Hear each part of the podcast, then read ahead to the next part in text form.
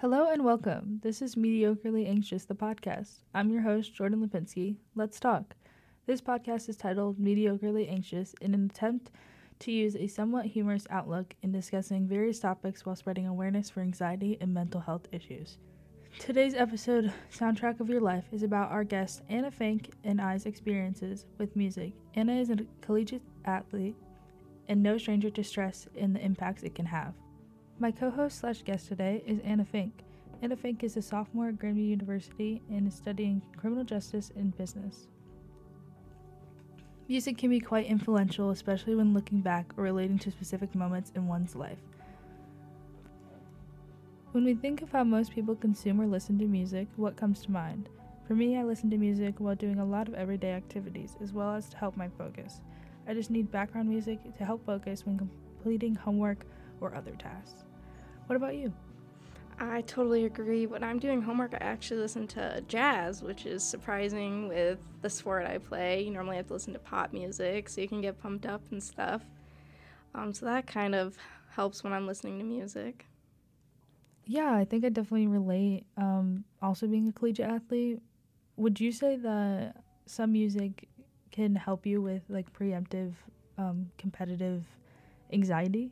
Definitely. If I don't really think listening to like contemporary music will help you get pumped up. I mean, some people might be like that, but to me, if I don't have at least one swear word in a song while trying to get pumped up, it doesn't work out.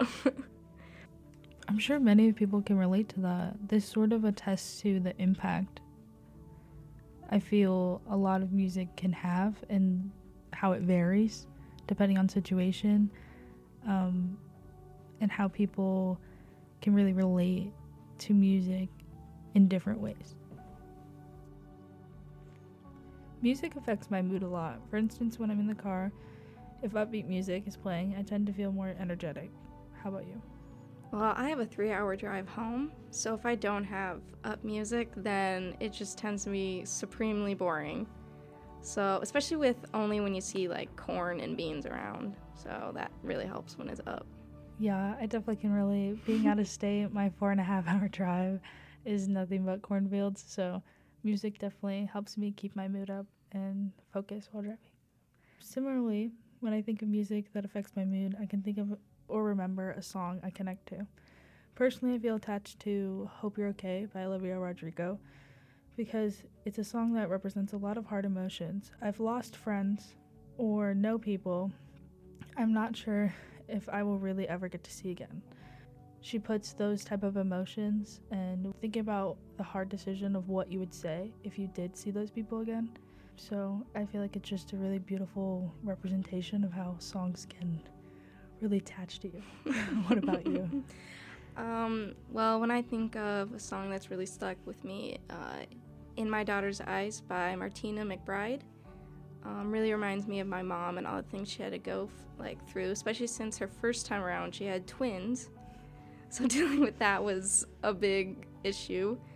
Um, and then all the things she's been there for me. She's come to all my soccer games, all my awards. It's been really nice having her there for me. So you're very family oriented. Is there any music that you feel attaches your family together?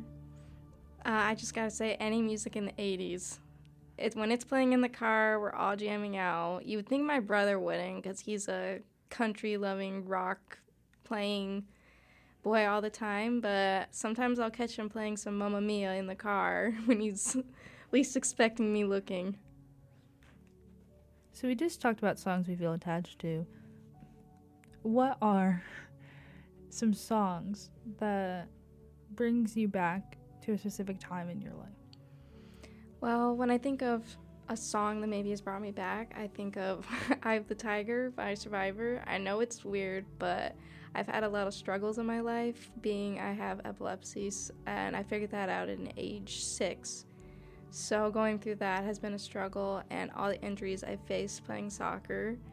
Um, listening to that song may be weird, but it helps me get through the hard times sometimes. Yeah, I definitely can relate.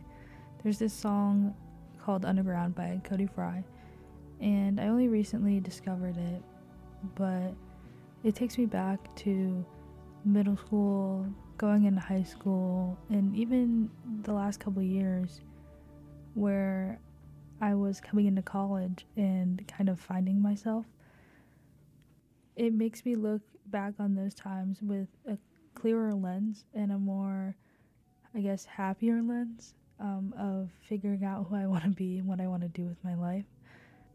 The song really has some weird lyrics in it where he's kind of coming above ground, coming from underground, but he's coming into himself, coming into the world. well, overall, do you feel like music has helped you or can help people? Yeah, I truly believe it does. It helps me, and I totally believe it helps other people, especially through hard times like injuries when they think they can't go on because they've broken their leg and they're about to go to the championship or doctor's appointments. Staying a week in a hospital isn't fun at all. So I believe music has can help in any way possible when people are going through hard times. Yeah, music really can be a tool in thinking and remembering the past in order to cope with the present. Thank you, Anna, for coming on today and talking with me about music. Is there anything else you'd like to say to our audience? Nope. Just glad to be here and to say what I was thinking. You just listened to Mediocrely Anxious. This is your host, Jordan Lipinski, signing off and wishing you less stress.